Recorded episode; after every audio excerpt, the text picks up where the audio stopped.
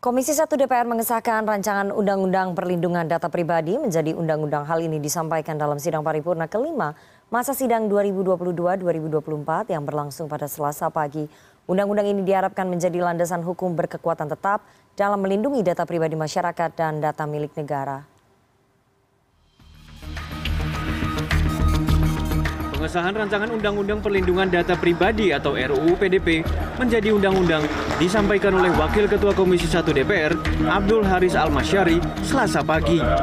Abdul Haris menjelaskan, sebelum disahkan, RUU PDP telah melewati pembahasan tingkat 1. Naskah final RUU PDP yang telah dibahas sejak 2016 terdiri atas 371 daftar inventarisasi masalah atau DIM yang menghasilkan 16 bab dan 76 pasal. Secara umum, Undang-Undang PDP berlaku untuk sektor publik dan sektor privat, yang meliputi perorangan maupun korporasi yang berbadan hukum maupun tidak berbadan hukum. Undang-undang tersebut diharapkan dapat menjadi landasan hukum dan perwujudan upaya negara dalam melindungi data pribadi masyarakat Indonesia.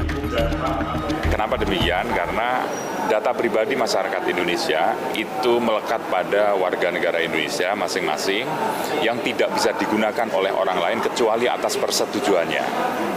Nah, nanti dalam undang-undang ini eh, ada subjek data pribadi atau yang kita kenal dengan pemilik data pribadi dan kemudian ada pengendali data. Sementara itu, Menteri Komunikasi dan Informatika Joni Plate mengatakan Undang-undang ini memuat prinsip perlindungan data pribadi antara pemilik dan pengelola data dan pemberian sanksi jika terjadi pelanggaran. Sanksi berupa hukuman penjara 4 hingga 6 tahun serta hukuman denda antara 4 hingga 6 miliar rupiah. Namun, namun apabila ada korporasi, orang-orang dan korporasi yang menggunakan data pribadi secara ilegal, maka sanksinya jauh lebih berat berupa perampasan seluruh kegiatannya yang terkait dengan manfaat ekonomi atas data pribadi dimaksud.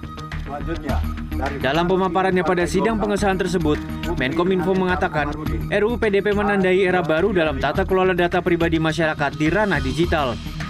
Joni Plate menambahkan, UU PDP akan berdampak pada sembilan sektor, termasuk di dalamnya adalah sektor kenegaraan dan pemerintahan, hukum, tata kelola pemrosesan data pribadi, budaya, sumber daya manusia dan hubungan internasional. Tim Liputan CNN Indonesia, Jakarta.